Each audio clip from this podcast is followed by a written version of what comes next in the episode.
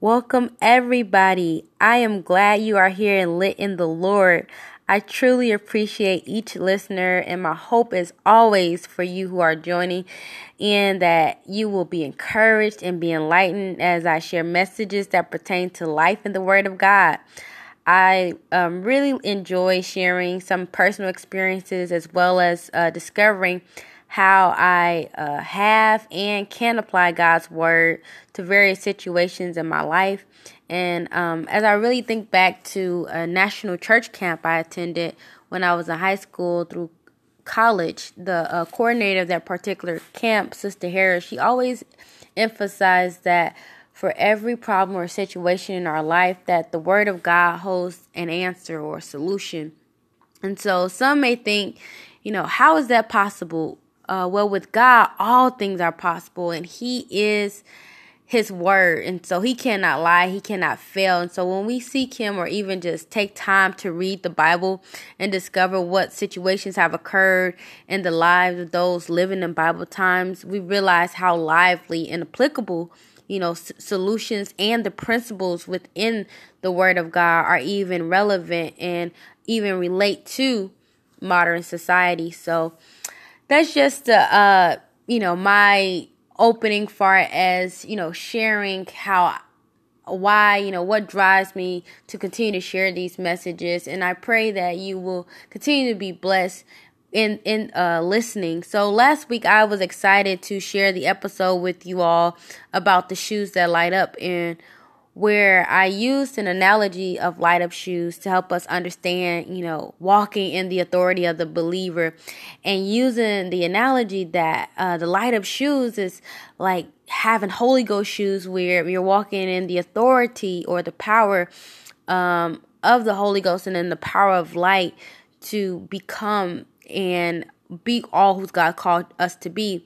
And certainly, you know, one can realize that shoes can become optional. You know, some people don't like to wear shoes, even if they're going outside, and one may think you can put them on and take them off as one pleases. But I don't want to leave you with the impression that Jesus is like a pair of light up gym shoes. Uh, being optional or seasonal. So when we receive God's Spirit, um, the Holy Ghost, um, Jesus living on the inside of us, his work begins in us, and that not only dresses up dresses us up in his righteousness, but it also plants us in his holiness.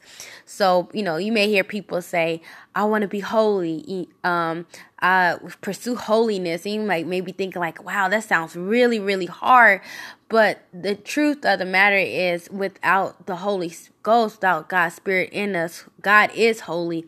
And without his holiness residing in us, we can't be holy.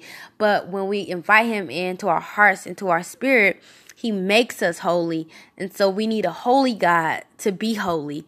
Um, and I, I just want us to think about that as we allow him to uh, work in us, and so that we can become all who God wants us to become with Him at the very core of who we are. And so, when I was born, if this can help help us to better understand the concept that I'm trying to get across. Um, but when I was born, my parents passed on their genes to me, right? Um, and happy anniversary to them, by the way, as I record this episode on their anniversary. Um, but my parents passed their genes on to me, and my genetic makeup became the sum total of those two people. And however, when I was born again in water and of spirit, uh, of the Spirit of God through water baptism and receiving the Holy Ghost, um, my spirit man, my my spirit man took on the genetic makeup of Jesus Christ. And for me and other born again believers of Jesus Christ, we begin to look more like him, think more like him, and walk more like him.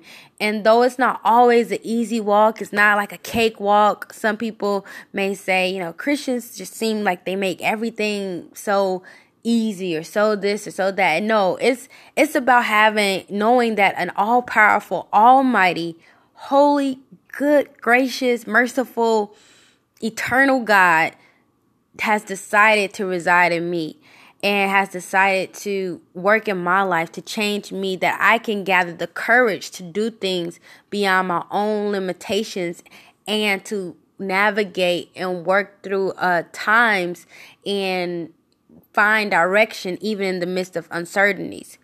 So prior to this recording, um, I always think about you know what I, what what is the what's the message? Like what is the focus? And so god brought a simple question to my remembrance and that question was who? W-h-o question mark. And that took me to romans 8 31 and i want to read that to us. It says what shall we say to these things? If god be for us who can be against us Wow, let that sink in. That is just so powerful. I'm, I'm going to read one more time. What shall we then say to these things?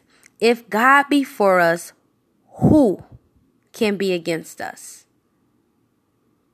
Yes, that's very powerful. And the more that I think about that, I thought about David when he was going to fight Goliath and Goliath was a giant. David was not king in the Bible at this time, uh, in First Samuel chapter seventeen. But he goes, um, not even going really to fight in a war. He's going to deliver lunch and check in on his brothers, and he is. Though hearing what the giant is saying, hearing all the lies and all the adversity that's coming against the army of the Lord, and telling them, like, you know, you pretty much send somebody out to fight against Goliath, and if you don't fight, you know, if you don't fight, um, if you all don't win, then you all have to become our servants. And so the the whole army is literally they're afraid. They're hearing the words of this giant. They're looking at how big this giant is, and they're just saying, you know what? We don't know really what to do and so they're just waiting letting time go by and time keeps going by.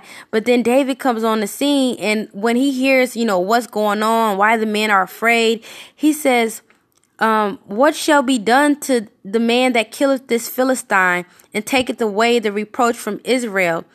For who is this uncircumcised philistine that he should defy the armies of the living god? That's first samuel chapter 17 verse 26 for who is this uncircumcised Philistine that he should defy the armies of the living God? When we uh, think about who, and when I look at David's life and he asks the same question, who? Like, what is that thing? Who is that voice? What is that voice that's telling you you're not good enough? What is that voice that's saying, you know, doom and gloom is going to happen to you, to your family, to your friends, to your relationships, to your hopes, to your dreams, to the God vision that God gave to you? And you have to realize that, uh, if God be for us, if God not only be for us, if God is in you, if He's chosen you for this time, and uh, if you know, like God, I know there's a call. You even if you're running from your call, you can still know God has a call on your life. And as you think about you know the opposition that presents itself, begin to ask yourself these questions: Who who like who who who has decided to come against the god in me? Who has decided to uh what what is it? What is this thing? And who not only who but then remember who's in you. I have that question. Who's in you? Are you are you the only one in you? Or or are you allowing god to be in you? Are you allowing his word to be in you? Because if you're allowing god and inviting god in your heart and in your mind he's going to transform you to say who to ask that question to say, wait, wait, wait, hold up, wait a minute. God lives in me. God can work in me. God can use my hands. God can defeat the giants. The God can do great works. And because He is faithful, I have a hope that He will defeat whatever is trying to defeat me and that I can take courage in Him. So I just want us to think about that. Who, like, who? Is it like what is it? Is it politics? Is it religion? Is it uh is it family issues? Is it uh you know what what is the thing?